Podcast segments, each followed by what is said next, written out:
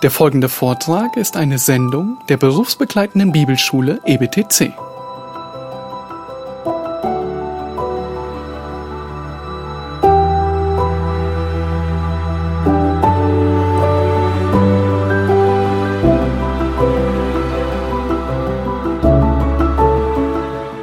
Und weil du deinen Retter über alles liebst, der dich gerade errettet hat, und weil du ihn so wertschätzt, bist du willig, all das zu tun, was Christus sagt. Das ist sein Wort halten. Und das werden wir gleich in Kapitel 22 anschauen. Das ist, was der Heilige Geist in deinem Leben tut und bewirkt. Und wenn du gerettet bist, nun dann freu dich, weil jetzt kommt Kapitel 21 und 22. Schlagen wir Kapitel 21 auf, Offenbarung 21. Und wir werden sehen, der neue Himmel und die neue Erde spendet jetzt schon Freude und Trost. Wenn du gerettet bist, dann freu dich. Ich weiß nicht, wie viele von euch Herr der Ringe kennen, ähm, aber es gibt dort eine Stadt der Elben. Und den Filmemachern ist diese Szene oder beziehungsweise mehrere Szenen, die dort spielen, wirklich sehr gelungen. Und jedes Mal, wenn ich diese Szene sehe, dann muss ich immer an den Himmel denken. Nun, natürlich ist das nicht der Himmel. Aber da sind so viele Ähnlichkeiten. Es ist eine unglaublich wunderschöne Stadt im Bergmassiv drinnen. Ein riesiger Wasserfall. Der Fluss, er geht durch die Stadt.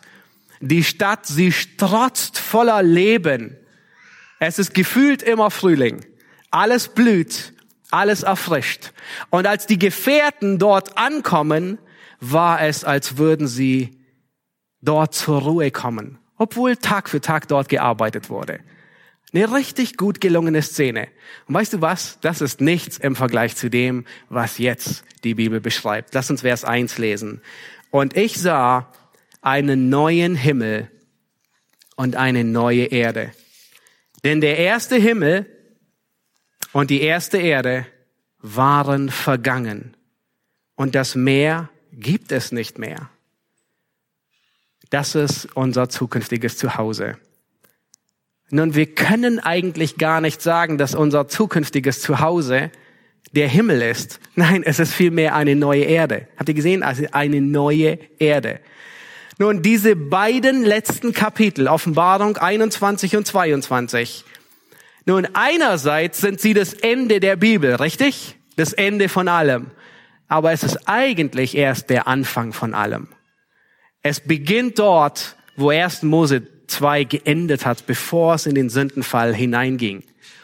Und manche Bibelausleger, die sind der Ansicht, ähm, alles gute, treue, ähm, äh, gottesfürchtige Bibelausleger, manche sind der Ansicht, dass unsere Erde vollständig vernichtet wird und Gott ein völlig neues Universum schafft. Andere Bibelausleger, da gehören unter anderem Vlach und Höckemer dazu, ähm, die nennen tatsächlich gute Gründe, dass unsere Erde vollkommen erneuert wird. Und so wie die Erde das erste Mal durch das Gericht des Wassers hindurchgegangen ist, wird sie noch einmal durch das Gericht des Feuers hindurchgehen, wie 2. Petrus es beschreibt. Und sie sind der Ansicht, diese Erde wird erneuert. Nun, wir werden es sehen. Wir wissen es nicht. Aber es gibt gute Gründe für beide Sichtweisen. Wie auch immer, dieses Kapitel, es knüpft an 1. Mose 1 und 2 an. Erinnert ihr euch? 1. Mose 1 und 2. Gott ist der Schöpfer. Was sehen wir hier? Ich mache alles neu. Am Anfang sehen wir, Himmel und Erde werden erschaffen. Ein neuer Himmel, eine neue Erde. Erinnert ihr euch an die Schöpfungswoche? Licht, ohne dass die Sonne scheint. Und wir werden gleich sehen, dass es hier auch nicht mehr der Sonne bedarf. Im ersten Teil, Gott wandelt im Garten Eden mit Adam und Eva. Und das heißt, wir werden gleich sehen, dass Gott bei ihnen wohnen wird. Der Tod begann. Und es wird gleich gesagt, hier wird es keinen Tod mehr geben. Wir sehen den Baum des Lebens im Garten Eden. Und nun finden wir den Baum des Lebens im neuen Jerusalem. Wir sehen im, im, am Anfang, dass der Satan den Garten Eden als Schlange betritt. Und wir sehen hier, dass Satan gebunden im Feuersee geworfen ist. Wir sehen am Anfang einen Strom, der den ganzen Garten bewässert. Und wir werden gleich sehen, hier gibt es einen Strom, der vom Thron Gottes ausgeht. Und vielleicht seid ihr auch über diese Aussage gestolpert, das Meer gibt es nicht mehr. Ähm, es ist äh, wirklich tragisch für alle die, die das Meer lieben. Ähm, es ist schwer vorstellbar. Wir wissen nicht, wie es aussehen wird. Aber auf jeden Fall, selbst wenn es es nicht mehr geben sollte, überhaupt nicht mehr, werden wir es nicht vermissen. Wird die Erde nur ein, ein einziger Staubklumpen sein? Nein. Ähm, wir, wir werden gleich sehen, dass es Wasser gibt. Es, es ist ein riesiger Strom, der vom Thron ausgeht und alles bewässert. Und dieser Strom, der geht irgendwo hin. Irgendwo wird er hineinmünden. Wir wissen es nicht. Michael Vlach, einer, der sich viel damit auseinandergesetzt hat, er, er, er ist der Ansicht, und, und meint, dass es sehr wahrscheinlich keine großen Salzwasserozeane mehr geben wird, die eine große Kluft zwischen die Kontinente treiben, aber äh, sagt auf jeden Fall wird es Seen und Wasserwelten geben. Wir wissen es nicht, wir werden sehen.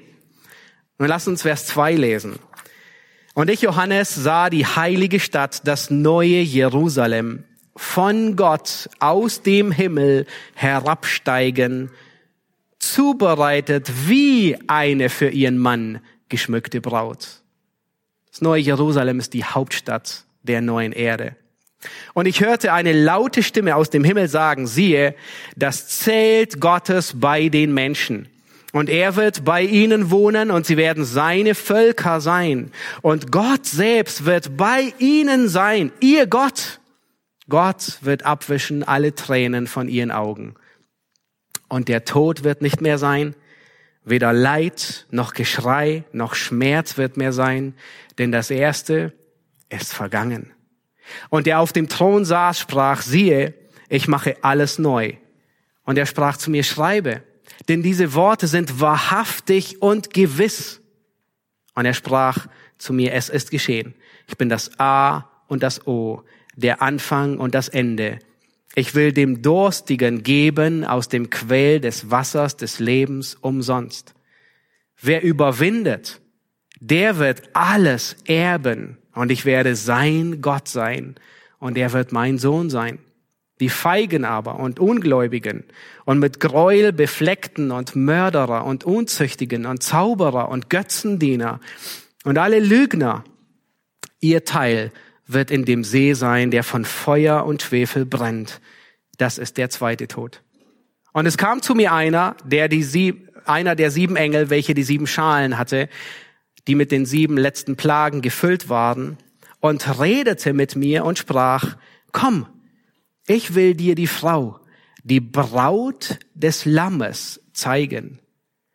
Und er brachte mich im Geist auf einen großen und hohen Berg und zeigte mir die große Stadt, das heilige Jerusalem, die von Gott aus dem Himmel herabkam, welche die Herrlichkeit Gottes hat. Offensichtlich gibt es hohe Berge und der Engel bringt Johannes auf einen hohen Berg, um Jerusalem besser zu sehen. Und dann heißt es, und ihr Lichtglanz gleicht dem köstlichsten Edelstein wie ein kristallheller Jaspis. Und sie hat eine große und hohe Mauer und zwölf Tore und an den, Tür, an den Toren zwölf Engel und Namen angeschrieben, nämlich die der zwölf Stämme der Söhne Israel. Von Osten her gesehen drei Tore, von Norden drei Tore, von Süden drei Tore und von Westen drei Tore. Und die Mauer der Stadt hatte zwölf Grundsteine. Und in ihnen waren die Namen der zwölf Apostel des Lammes. Und der mit mir redete, hatte ein goldenes Rohr, um die Stadt und ihre Tore und ihre Mauer zu messen. Und die Stadt bildet ein Viereck. Und ihre Länge ist so groß wie auch ihre Breite. Und er maß die Stadt mit dem Rohr auf zwölftausend Stadien. Die Länge und die Breite und die Höhe derselben sind gleich. Und er maß ihre Mauer 144 Ellen nach dem Maß eines Menschen, das der Engel benutzte, das der Engel hatte. Und wörtlich heißt es hier, nach dem menschlichen Maß, das auch das Maß der Engel ist. Und könnt ihr euch vorstellen, das neue Jerusalem wird hier vorgestellt Was ist die Braut des Lammes? Sind die Gläubigen aller Zeiten. Das sind die Gläubigen des Alten Testaments und das sind die Gläubigen des Neuen Testaments. Die Braut des Lammes, wir sehen, es ist verbunden mit den zwölf Stämmen Israels und mit den zwölf Aposteln.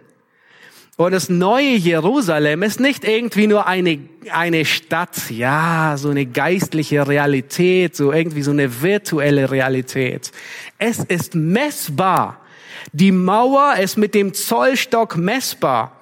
Die Stadt, sie ist würfelartig. In der nächsten Folie seht ihr nur ungefähr, wie man sich das vorstellen könnte.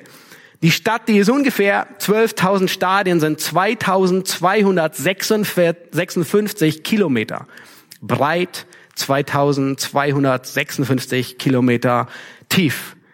Und wer weiß, es wird auch gesagt, die Höhe, wissen es nicht. Also es einen halben Planet, äh, den, den, einen halben Kontinenten, den nur die Stadt einnehmen wird. Und dann wird gesagt, die Mauer, Sie ist 65 Meter. Und uns wird nicht ausdrücklich gesagt, ob sie hoch oder breit ist.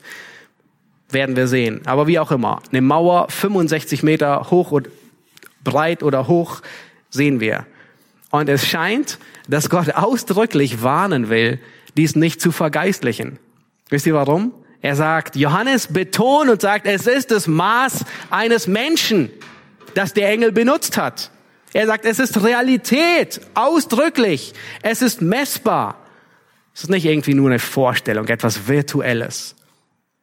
Und dann wird der Baustoff beschrieben, ab Vers 18. Und der Baustoff ihrer Mauer war Jaspis. Und die Stadt war aus reinem Gold, wie reines Glas. Und die Grundsteine der Mauern, der Stadtmauern, waren mit allerlei Edelsteinen geschmückt. Der erste Grundstein ein Jaspis. Oh, du kannst gerne die nächste Folie einblenden. Da sieht man nämlich, ihr könnt einfach zuhören und euch die, die Edelsteine anschauen. Der zweite ein Saphir. Der dritte ein Chalcedon. Der vierte ein Smaragd. Der fünfte ein Sardonyx. Der sechste ein Sardes. Der siebte ein Chrysolith der achte ein Beryl, der neunte ein Topas, der zehnte ein Chrysopras, der elfte ein Hyazinth, der zwölfte ein Amethyst. Und die zwölf Tore waren zwölf Perlen, jedes der Tore aus einer Perle. Und die Straßen der Stadt waren aus reinem Gold, wie durchsichtiges Glas. Nun, wenn das alles nur irgendwie so Metaphern wären, dann würde Johannes und der Engel nicht alle Diamanten einzeln aufzählen. Habt ihr gesehen? Hin und wieder sagt er, das ist wie, und hin und wieder sagt er, das ist so. Und da müssen wir sehr sorgfältig sein. Er sagt, die Straßen sind aus reinem Gold wie durchsichtiges Glas. Offensichtlich ist das Gold so rein, dass es wie durchsichtiges Glas ist. Er sagt nicht, es ist wie Gold, das wie durchsichtiges Glas ist. Versteht ihr den Unterschied? Er sagt, das ist so. Es ist wie. Er würde nicht diese ganzen ähm, Smaragde und, und Steine aufzählen, wenn dem nicht so wäre. Nun könnt ihr euch vorstellen, einen dieser Edelsteine, der sehr wahrscheinlich mindestens 65 Meter breit ist, um die Mauer zu tragen. Nun, unvorstellbar. Und allein wie das Licht aussehen muss, das durch hindurch scheint. Weil Licht wird so viel da sein, es wird keine Nacht mehr sein. Nicht nur von einer Sonne, sondern Christus selbst wird das Licht sein. Ein unvorstellbarer Glanz. Hier werden Dinge beschrieben, die sind real, die sind anfassbar. Es ist nicht schwarz-weiß.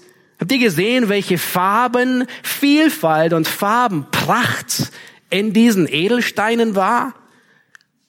Das ist unglaublich, besonders wenn das Licht hindurchstrahlt. Der Glanz ist nicht zu übertreffen. Und dann heißt es, einen Tempel sah ich nicht in ihr, denn der Herr, Gott der Allmächtige, ist ihr Tempel und das Lamm. Es braucht offensichtlich kein Tempel mehr. Ein Tempel braucht es, wenn Sünde da ist, wenn man Gott nicht nahen darf oder nicht nahen kann. Aber wisst ihr, es wird jetzt im neuen Himmel und der neuen Erde so sein wie im Garten Eden. Adam, er brauchte keinen Mittler, er brauchte keinen Tempel, um mit Gott von Angesicht zu Angesicht zu reden. Und genauso werden wir keinen Mittler, keinen Tempel, keine Stiftshütte, nichts mehr brauchen, um mit Gott von Angesicht zu Angesicht zu reden. Vers 23, und die Stadt bedarf nicht der Sonne noch des Mondes, dass sie ihr scheinen, denn die Herrlichkeit Gottes erleuchtet sie und ihre Leuchte ist das Lamm. Nun, es heißt nicht, dass es keine Sonne mehr gibt. Achtet auf den Unterschied. Es heißt lediglich, dass die Stadt keine Sonne braucht. Es könnte durchaus sein, dass eine Sonne da ist oder vielleicht mehr oder wissen wir nicht. Vers 24. Und die Heidenvölker, die gerettet werden, werden in ihrem Licht wandeln. Und die Könige der Erde werden ihre Herrlichkeit und Ehre in sie bringen. Und ihre Tore sollen niemals geschlossen werden, den ganzen Tag. Denn dort wird keine Nacht sein. Und man wird die Herrlichkeit und die Ehre der Völker in sie bringen. Und es wird niemals jemand in sie hineingehen, der verunreinigt, noch jemand, der Gräuel und Lüge verübt, sondern nur die, welche geschrieben stehen im Buch des Lammes des Lebens. Was für ein Zuversicht. Nicht einmal Satan wird einen Fuß in diese Stadt hineinsetzen, wie er es im Garten Eden getan hat. Niemand, kein Verführer wird mehr einen Fußbreit dieser Stadt betreten. Was für eine Gewissheit. Es wird keine Sünde mehr geben. Und er zeigte mir, Vers 2, Kapitel 22, Vers 1, er zeigte mir einen reinen Strom vom Wasser des Lebens, glänzend wie Kristall der ausging vom Thron Gottes und des Lammes, in der Mitte zwischen ihrer Straße und dem Strom. Von dieser und von jener Seite aus war der Baum des Lebens, der zwölfmal Früchte trägt und jeden Monat seine Frucht gibt, jeweils eine, und die Blätter des Baumes dienen zur Heilung der Völker. Nun, das Wort hier ist Therapia, das heißt nicht zwingend, dass es dort Krankheit gibt. Wir hatten gesehen, es gibt da keine Krankheit mehr, sondern es bedeutet auch Pflege, einfach zur Pflege der Völker. Wir sehen, der Baum des Lebens, er blüht, er trägt Früchte und wir werden davon essen. Das, was Adam sollte oder begehrte, werden wir tun. Nun, und, und, und das wird uns am Leben erhalten. Es ist, nicht, es ist nicht verkehrt, nicht sündig, abhängig zu sein von gewissen Dingen. Wir können uns vorstellen, dass, dass jeden Monat diese Frucht gepflanzt wird und alle feiern das in einem riesigen Abendmahl, in dem sie Gott anbeten, dass er uns Leben gibt und Leben erhält. Habt ihr gesehen? Zwölfmal Früchte jeden Monat. Es gibt Zeit dort auf der neuen Erde. Es gibt Monate. Es gibt wiederkehrende Zyklen. Es ist nicht alles irgendwie irgendeine Geist. Vers 3. Und es wird keinen Fluch mehr geben und der Thron Gottes und des Lammes wird in ihr sein und seine Knechte werden ihm dienen und sie werden sein Angesicht sehen und sein Name wird auf ihren Sternen sein. Und es wird dort keine Nacht mehr geben und sie bedürfen nicht eines Leuchters noch des Lichtes der Sonne, denn Gott der Herr erleuchtet sie und sie werden herrschen von Ewigkeit zu Ewigkeit. Nun, was tun wir eigentlich im Himmel? Nun, es ist falsch. Nein, was tun wir auf der neuen Erde? Was tun wir auf der neuen Erde?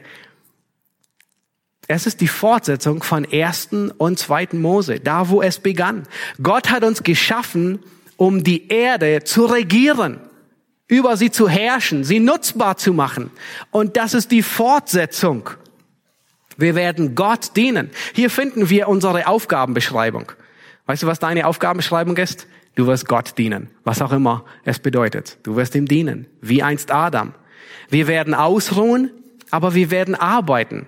Nun, keine Sorge, ähm, wenn du ans Arbeiten denkst. Arbeiten ist gut, Gott selbst arbeitet und er regiert.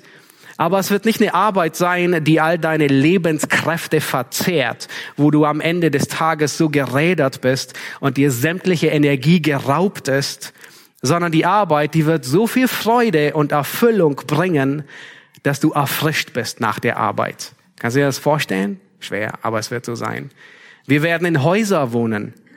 Wir werden die Straßen entlang gehen. Wir werden spazieren gehen. Wir werden essen. Man könnte sagen, wir werden versuchen, die Reichtümer Gottes und die Schatzkammern Gottes zu plündern. Die sind aber so groß, dass die Ewigkeit nicht ausreicht, um ihnen auf den Grund zu gehen. Das ist unser Gott. Es wird Freude geben. Unglaublich. Es wird Lachen geben. Werden wir uns im Himmel erinnern können? Garantiert. Das Erinnerungsvermögen ist Teil unserer Persönlichkeit. Wir sehen, Lazarus konnte sich erinnern. Die Märtyrer in Offenbarung 6, die können sich erinnern. Vers 6. Und er sprach, diese Worte sind gewiss und wahrhaftig. Und der Herr, der Gott der heiligen Propheten hat seinen Engel gesandt, um seinen Knechten zu zeigen, was rasch geschehen soll. Siehe, ich komme bald. Glückselig, wer die Worte der Weissagung dieses Buches bewahrt. Glückselig, wer die Worte der Weissagung dieses Buches bewahrt.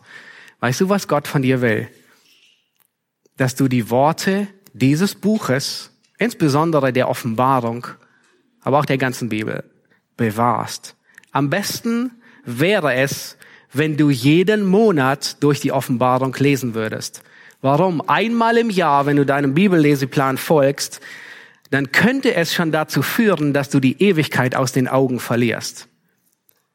Dieses Buch der Offenbarung es soll uns begleiten wie die Planung für unseren Urlaub, wie die Vorfreude auf den Urlaub. Stell dir vor, du bist ein Teil von einem NASA-Team. Und das NASA-Team bereitet sich vor auf eine fünfjährige Mission zum Mars. Nun, nach langen, ausgiebigen Training kommt schlussendlich der Tag, wo man abreißt, die Mission beginnt.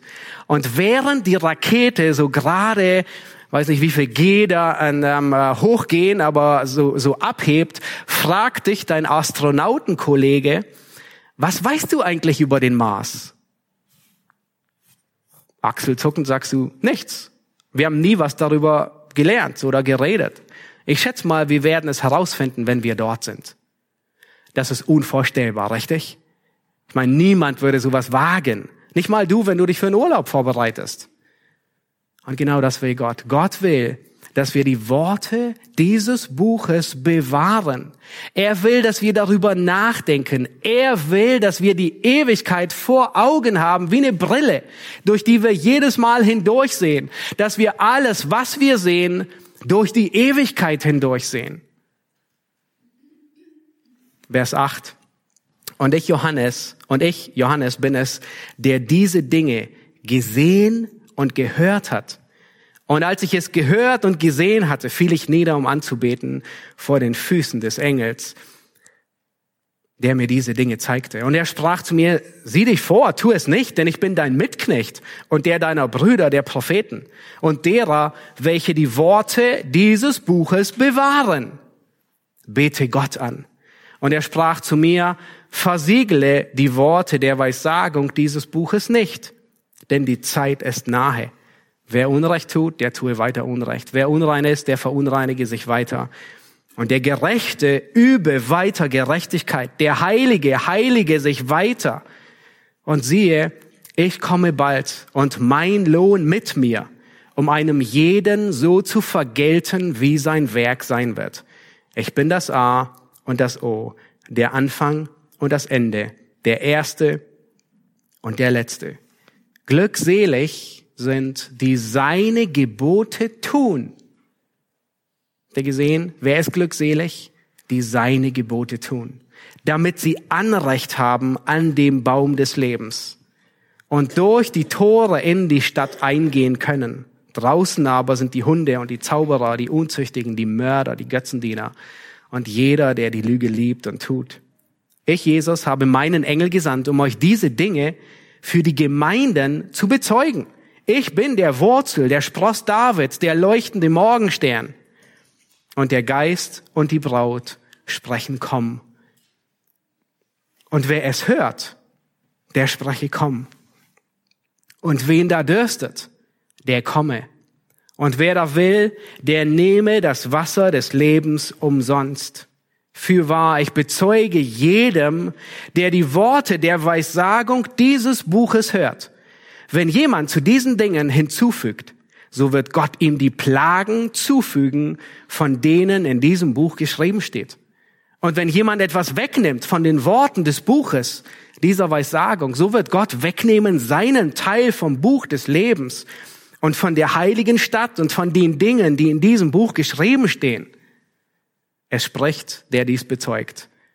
Ja, ich komme bald. Amen. Ja, komm, Herr Jesus. Die Gnade unseres Herrn Jesus Christus sei mit euch allen. Amen. Die letzten Verse, die enden so ernst, wie es nur ernst sein kann. Aber nicht, weil es traurig ist, sondern weil es gut ausgeht. Nun, Gott will nicht, dass wir etwas von der Prophetie, von den Worten der Offenbarung wegnehmen. Gott will nicht, dass wir herumschrauben, dass wir irgendetwas verbessern oder irgendetwas wegnehmen. Weder hinzufügen noch wegnehmen. Und bis auf den Galaterbrief fällt mir kein anderes Buch ein, in dem Gott eine so scharfe Warnung gibt. Gott meint es tot ernst. Aber weißt du warum? Weil er will, dass du dich drauf freust. Er will, dass du daran festhältst, dass du dich festklammerst. Er will, dass die Ewigkeit dir jetzt schon Freude und Zuversicht gibt. Deswegen darf niemand an dem ganzen Buch, geschweige denn an den zwei letzten Kapiteln, kürzen und schrauben. Er will, dass der neue Himmel und die neue Erde, dass sie dir jetzt schon Freude spenden. Gott legt in diesen letzten beiden Kapiteln einen großen Schwerpunkt auf die Zuverlässigkeit der Botschaft. Er will, dass wir uns darauf freuen. Er will, dass wir wissen, das ist Realität, was kommt. Raum, Zeit und Materie sind nicht böse. Wir wurden geschaffen, um in Raum, Zeit und Materie Gott zu verherrlichen, Gott zu lieben, Gott zu dienen. Und genau das werden wir in dem neuen Himmel tun. Wenn Gott unsere Vorfreude auf den Himmel festigen will, wisst ihr, was er sagt und was er nicht sagt? Er sagt nicht, ihr werdet in einem nie endenden Gottesdienst auf eiskalten, harten Kirchenbänken 16-stimmige Choräle a cappella singen. Nein, sondern er redet von einer physischen Erde, von einer Stadt, von Baumaterial, von Grundsteinen, von Perlen, die so groß sind wie ein riesiges Stadttor. Meine nicht zu denken ans Ishtar-Tor, das ist überhaupt kein Vergleich. Er redet von menschlichen Maßeinheiten, einem Zollstock, von Straßen, von Wasser, von Früchten, Blättern, von Monaten und Zeit. Das die Atheisten, die machen sich lustig darüber, dass Christen ihre Hoffnung immer nur auf das Jenseits legen. Und sie haben recht. Unsere endgültige Hoffnung ist nicht in diesem Leben, nicht auf dieser Erde.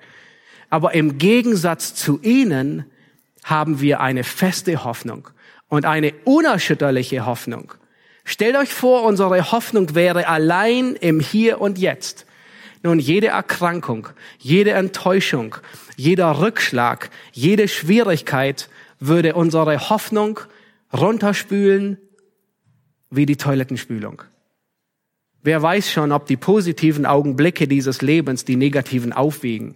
Nein, wir haben eine unerschütterliche Hoffnung, eine feste Gewissheit.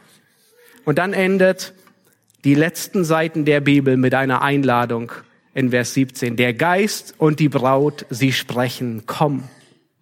Der Geist und alle Gläubigen, die wirken und arbeiten, um Menschen zu Christus zu bringen, um sie einzuladen, und wenn du Durst hast nach echtem, nach wahrem Leben, Wenn du Durst hast, bei Christus in der Herrlichkeit zu sein, dann komm zu ihm, er gibt dir Wasser des Lebens umsonst. Ist das nicht großartig, was uns erwartet? Uns erwartet eine unaussprechliche Hoffnung und Pracht. Und Christus ist der Mittelpunkt der Erde. Die Umgebung, in der wir ihm dienen, ist ein realer Ort mit realen Aktivitäten. Nun mögen wir beständig mit der Ewigkeit vor Augen leben. Das wollen wir in dem nächsten Lied tun. In dem nächsten Lied, das wir singen, das höchste Gut ist Jesus, mein Erlöser, da bringen wir genau das zum Ausdruck. Wer ist Christus? Er ist alles, was wir haben. Nichts fürchte ich, ich weiß, mir ist vergeben, die Zukunft fest, der Preis ist schon bezahlt. Und in Strophe 4, nun folge ich ihm im Leben und im Sterben, denn er versprach, dass er mich zu sich führt. Ja, Tag für Tag wird Jesus mich erneuern, bis ich voll Freude stehe vor seinem Thron. Lass uns aufstehen und beten. Herr Jesus Christus, wir danken dir für diese große Zuversicht und Freude, die du uns gibst. Herr, du hast uns ermahnt und herausgefordert, dass wir unser Leben führen mit der Ewigkeit im Blick. Wir haben es notwendig, erinnert zu werden, dass wir hier keine bleibende Stadt haben, sondern dass wir nur ähm, Flüchtlinge sind, die unterwegs sind zu unserer ewigen Heimat. Und Herr, ich bitte, dass jeder von heute, der hier ist, weiß, wo seine ewige Heimat sein wird. Herr, ich bitte dich für die, die nicht gerettet sind, dass du Gnade schenkst und Vergebung und Umkehr, dass du Glauben wirkst, dass Menschen zu dir kommen und bei dir Rettung finden, damit du ihnen nicht als Rechter begegnest. Herr, wir danken dir für die großartige Aussicht, die wir haben auf den neuen Himmel und die neue Erde, auf unser Zuhause bei dir. Herr, wo wir dir dienen werden, wo wir dich von Angesicht sehen werden, wo wir mit dir reden werden. Herr, wo wir den Auftrag, den du uns als Menschen gegeben hast, nämlich Gott wiederzuspiegeln, in vollem Maße ausführen werden. Wir freuen uns auf den Tag und bitten dich, komme bald. Amen.